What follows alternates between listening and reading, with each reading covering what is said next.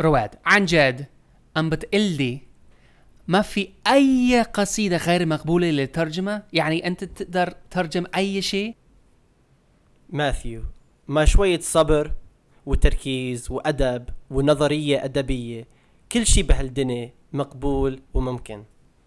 أوكي، امتحان. فامتحان الترجمة هذا: Nobody sits like this rock sits. You rock, rock. ما حدا بيقعد مثل ما بتقعد هالحجر. انت عظيم والله العظيم. واو اوكي.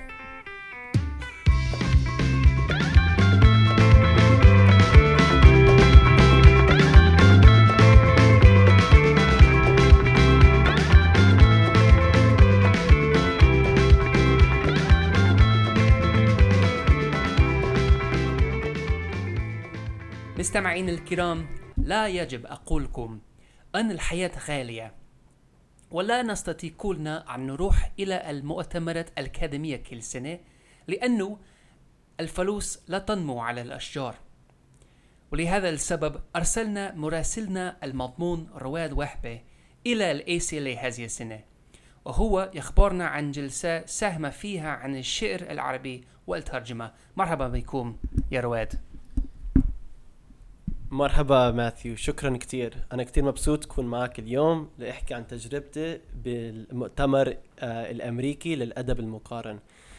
ولكن الشيء الحلو والشيء اللي بيميز مؤتمر ACLA أنه النظام مختلف تماما. فالجلسة ما بتكون جلسة أو لجنة، عادة بيكون في 3 أو 4 مقدمين، ولكن الجلسة مش بس يوم واحد، هي بصراحة 3 أيام ورا بعض، والكل المحاضرين مطلوب منهم أنه يشاركوا بهذه الجلسة ويسمعوا كل ورقة بورقة، وبعد كل ورقة وبعد كل تقديم رح يكون في مناقشة صغيرة، وهذه المناقشة رح تستمر أثناء كل يوم في 3 أيام. فهذه بتعطينا الفرصة لنتعمق بالموضوعات ونسأل بعض أسئلة ونشارك آرائنا ونختلف مع التانيين كمان، وهذا ما منشوفه كتير بالمؤتمرات التانية حسب تجربتي في الأكاديمية. كتير حلو. أنا كمان شارك فيها نفس المؤتمر وفكرت نفس الشيء 100%. فأول سؤال، ما كان موضوع جلساتك ومن شارك فيها؟ موضوع الجلسة كانت عن نظرية ترجمة الشعر العربي والفارسي وتطبيقها. فكان عندنا كتير أوراق حول موضوع النظرية، أنه كيف نفكر عن الترجمة وهل الترجمة ممكنة أصلاً، بالإضافة إلى طرق وأساليب مختلفة للترجمة، وحتى كان في نماذج عن الترجمة قدرنا أن نحكي عنها ونناقشها ونتفق على بعض الأساليب وبعض الاقترابات ونختلف مع بعض الآخر. والسؤال الرئيسي في هذه الجلسة كانت عن استحالة الترجمة، لأنه نعرف في كثير من الخطاب أو الخطابات حول الترجمة أنه الترجمة يوجد هناك توتر كبير حول الترجمة، خصوصا للشعر. ونعرف أنه كثير من الأشخاص بيقولوا أنه الترجمة للشعر مستحيلة، ولكن نحن أردنا أن نتجاوز هذا التحدي ونرجع ونؤطر السؤال حول السياق التاريخي والثقافي. وكان هناك فكرة عند منسق المؤتمر أنه استحالة الترجمة هي فكرة بالأساس تأتي من الثقافة المسيحية واللغات الأوروبية وعلاقتهم باللغات والثقافات الشرقية، لأنها تختلف راديكاليا عن اللغات الأوروبية، على سبيل المثال اللغة الفرنسية واللغة العربية. ولكن نحن نرى في التاريخ أنه في تاريخ اللغة العربية كان هناك كثير من اللغات المختلفة اللي كانت تقعد جنب لجنب، يعني اللغة العربية، مثلا اللغة العبرية واللغة الفارسية واللغة التركية، ولا نرى نفس التوتر ونفس الهوس حول الترجمة، ولكن بالعكس كنا نشوف كثير من الأشخاص كانوا مرتاحين يحكوا ممكن اللغتين في نفس الوقت وينتقلوا من لغة إلى لغة. فنحن حاولنا أن نحافظ على هذه الطاقة اللي تسمح لنا أن نترجم ولا نشعر بهذا الشعور من التوتر اللي يمنعنا من الترجمة، لأنه فنحن حاولنا أن نذهب أقرب إلى الفكرة أنه استحالة الترجمة، مش أنه ما بنقدر نترجم، ولكن هناك كمية لا نهاية لها للترجمة. ومن كان بعض الأشخاص ساهم في الجلسة؟ كان في كتير من المشاركين، واللجنة كانت كبيرة، أكبر لجنة شاركت فيها، كان في تقريبا 14 محاضر، ومستحيل أن أذكر كلهم في هذا الوقت، ولكن أنا كتير استمتعت بتقديم الدكتور مايكل كوبرسون والدكتورة إيميلي درمستا ومشارك تاني اسمه ليفاي تومسون اللي هو صديقي وبعرفه. وكان هناك كثير من التقديمات عن الشعر الفارسي، وهذا كان تجربة جديدة بالنسبة لي، وحتى كان في مقارنة يعني بين الشعر الفارسي والشعر العربي أيضا. رواد، أنت معروف كأستاذ الأحجار، تعرف كل شيء عن الأحجار، فممكن تشرحنا شو كان موضوع ورقاتك أنت؟ موضوع الورقة ركزت على ترجمة الشعر عن طريق الشعرية، وهناك فرق كبير بين الشعر والشعرية. والشعر هو ما يحدد نفسه كنص شعري، هو النص الكامل المكتوب كشعر، ولكن الشعرية ممكن نعرفها كمكونات الشعر. وطبعا الشعر يتكون من كثير الأشياء، ومن المستحيل أن نحدد ونعرفها كلها هلأ، ولكن في الورقة اللي أنا قدمتها أنا ركزت على الاستعارة، والاستعارة في الشعر، والاستعارة جزء من المجاز، وهذا الشيء معروف بالشعرية العربية. فأنا حاولت أن أركز على الاستعارة، وكيف الاستعارة تشير إلى التحول كبير في مفهوم الكلمة، أو نعرف أنه الاستعارة أيضا تأخذ شيء من كائن أو حيوان، أو تأخذ صفة من شخص أو شيء، حجر مثلا أو الحجر مثلا، وتحول هذه الصفة إلى شيء آخر من قبل ما كان عندها هذه الصفة. فأنا ركزت على التحول من الحجر إلى الماء، ونحن نشوف هذا الرمز أو هذا الموتيف كتير بالشعر العربي القديم وكمان المعاصر، فأنا مهتم بهذا الموضوع بشكل عام. وبالتقديم بالACLA أنا كان بدي ركز على الشعر أبو تمام، لأنه معروف مستخدم الاستعارة بطريقة مبالغ، فأنا حسيت أنه هو رح يكون مثل ونموذج عظيم لوصل هالفكرة حول الاستعارة وأهمية التركيز على الشعرية عندما نترجم الشعر. فأنا اخترت مقطع، وإذا في وقت أنا بحب أقرأ لكم هالمقطع. تفضل الشيخ الأحجار. شكرا ماثيو. وبعدين بدي أطرح الترجمة اللي أنا اخترتها، وبالترجمة أنا بحاول ركز على هذا نقطة التحول، وصلت الضوء على هالتحول عن طريق الناحية الصوتية، راح تشوفوا بعد شوي.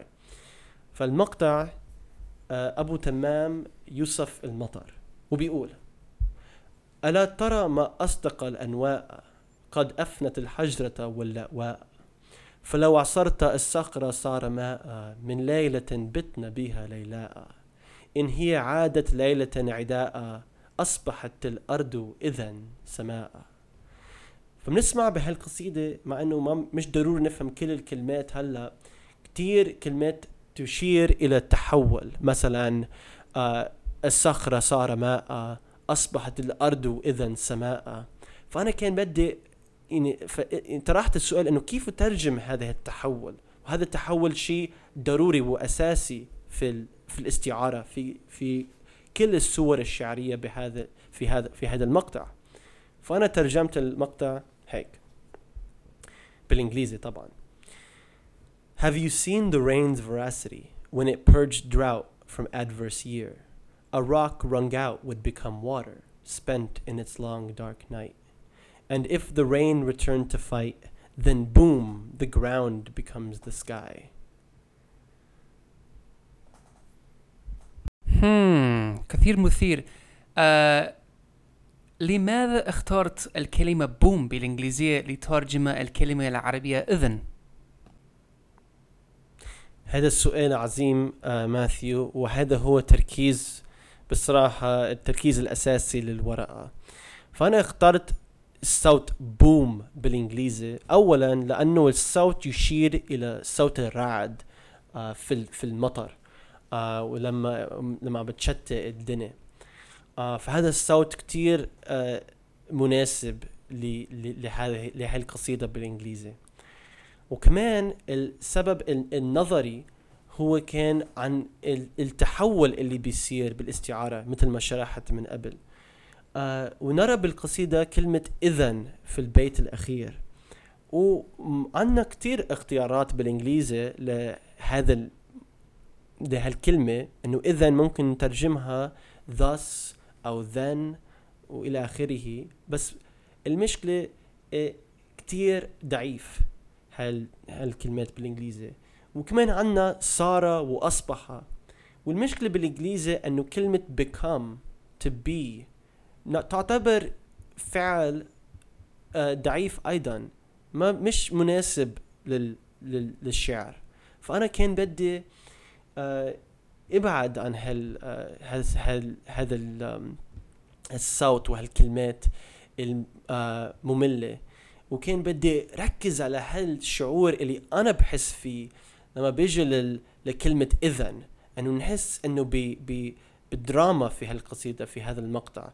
وأنا حسيت أنه هالدراما مرتبط بالاستعارة، لأنه هو عم بياخد هالمضمون من الحجر وعم يتحول إلى الماء، أو الأرض عم بيتحول من أرض إلى السماء مثلا. فأنا حسيت أنه هذا البوم هو بشكل مقطع أو قطع هام كبير بين المرحلة الأول مرحلة والمرحلة الثانية في القصيدة، وخصوصا في الاستعارة. لهذا السبب أنا اخترت الصوت بوم. وكمان هو بيعطي الشعور كأنه هو يعني في حركة، وأنا كان بدي ركز على هذه الحركة بالقصيدة، لأنه شعرت أنه هذا أهم جزء من القصيدة ترجمها للإنجليزي. لما أفكر في الكلمة بوم حلا أضطر أفكر في سياق مثلا I'm doing it and boom it's done، مثل هيك. طيب، فشو كان رد الفعل لهذا الخيار البديع للترجمة؟ شكرا ماثيو، يريد هو البديع بس أنت البديع أنت هذا من أنت، فبشكرك. بصراحة أنا كنت كتير مبسوط من ردة الفعل المشاركين، لأنه هن كمان كانوا مستمتعين ومنتظرين ترجمات جديدة، خصوصا ترجمات اللي هي توقع خارج المجال الأكاديمي، لأنه بصراحة نحن عنا كتير ترجمات أكاديمية، بس ما عنا ترجمات اللي ممكن يجذب القارئ اللي مش ضروري يكون قارئ عام، ولكنه قارئ ممكن مهتم بالشعر أو مهتم بالعربي وممكن مهتم بالتراث العربي. وهي الترجمة ممكن تشير إلى شيء أنا عم بقرأ في أنه هو موجود بالقصيدة، وأنا أريد أنا بدي القارئ يكون منتبه لهذا الشيء. وقبل التسجيل أنت قلت شيء عن ترجمة أخرى كانت كثير مثيرة من مايكل كوبرسون، ممكن تشرح عملياته؟ هيدا ممكن مش ضروري نسجل هيدا الجزء لأنه بس لازم نفكر شوي، لأنه ترجمة مايكل كوبرسون والورقة كانت جزء من مشروع كبير، وما بعرف إذا فيني ألخص كل النواحي المختلفة بالمشروع، بس شيء كتير كتير مثير بالنسبة للترجمة، لأنه هو في هذا الوقت عم بيجرب يترجم مقامات الحريري من العربي الإنجليزي. هذا مستحيل. لا يا ماثيو، مش مستحيل، كل شيء بهالدنيا ممكن، لأنه أستاذ مايكل كوبرسون هو عم بيحدد، عم بيعرف استحالة الترجمة، مش معناته أنه مش ممكن نترجم، ولكن هون مثل ما قلت بالأول هناك عدد لا نهاية له للترجمة.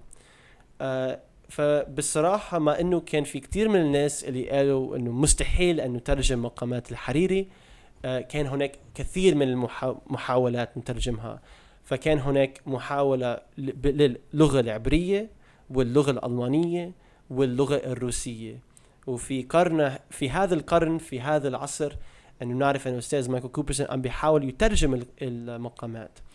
والشيء المثير اللي هو عم بيجرب يترجمه مش بس المقامات بحد ذاتها، بس مفهوم لعمق اللغة العربية.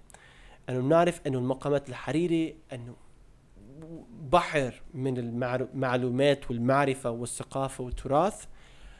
مايكل كوبرسون عم بيجرب يترجم هذا الشيء أيضاً، فهو ما بيحدد نبرة أو لهجة واحدة للترجمة، بالعكس هو بيستخرج كثير أو عدد كبير من اللهجات للغة الإنجليزية، قد تكون من بريطانيا، من أمريكا، من أمريكا اللاتينية، من الهند، يعني هناك نحن نعرف أن اللغة الإنجليزية ليس شيء واحد، بس كمان هي لغة تحولت وتغيرت وأصبحت كثير من الأشياء. حتى هو بيختار، كان هناك بحث عن لهجة معينة مرتبطة بجامعة UCLA، UCLA slang، فهو عم بيترجم جزء من القصيدة أو مش القصيدة، المقامة بهاي النبرة بهاللهجة. أنا ما بتذكر بالضبط كيف كانت الترجمة، لازم تقرأوا الكتاب لما بينشر الترجمة، بس هو كان غريب وتفاجأت شوي، بس بنفس الوقت بفتكر هذا عن جد بديع. واو، أنا أتطلع للترجمة. فالسؤال الأخير، هل تعتبر أن كان في استنتاج عمى بينكم عن موضوع، وخصوصا كجواب للسؤال هل هناك شعر غير مقبول للترجمة؟ بقدر أحكي عن تجربتي. أنا استنتجت كتير أشياء من المؤتمر، وخصوصا جلستنا. في كتير ناس كانوا عم يشتغلوا على مشاريعهم، أنا بعدني بأول مشروعي مع هالترجمة، وما بعرف بالضبط شو بدي أعمل فيها، إذا هذا رح يكون بداية مشروع لترجمة شعر أبو تمام، أو إذا هذا الشيء رح يكون فقط تجربة معينة خاصة في لترجمة الشعر. ولكن أنا تعلمت كتير أشياء من المشاركين التانيين، خصوصا من تقديمات ليفاي تومسون وإميلي درمستا، اللي اثنيناتهم تقدموا عن أهمية الوزن وأوزان الشعر.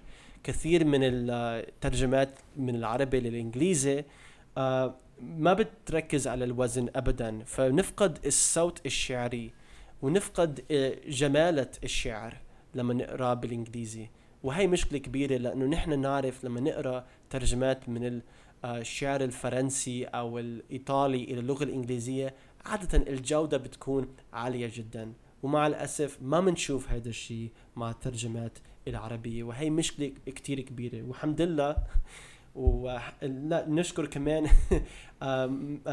ليفاي وإيميلي لهذا الإنجاز الكبير في التركيز على الأوزان. على سبيل المثال لما عم بيترجموا نازك الملائكة وبادر شاكر السياب وكمان شعراء فارسيين إيرانيين، عم بيركزوا على الوزن وبيستخرجوا وبيركزوا على وزن إنجليزي، مثلا iambic pentameter أو شيء مثل هيك، وبيلتزموا بهذا الوزن على طول بالقصيدة، وهذا عن جد بيخلق صوت جميل وصوت كتير كتير مناسب للقصيدة، نستمتع بالقصيدة أكتر.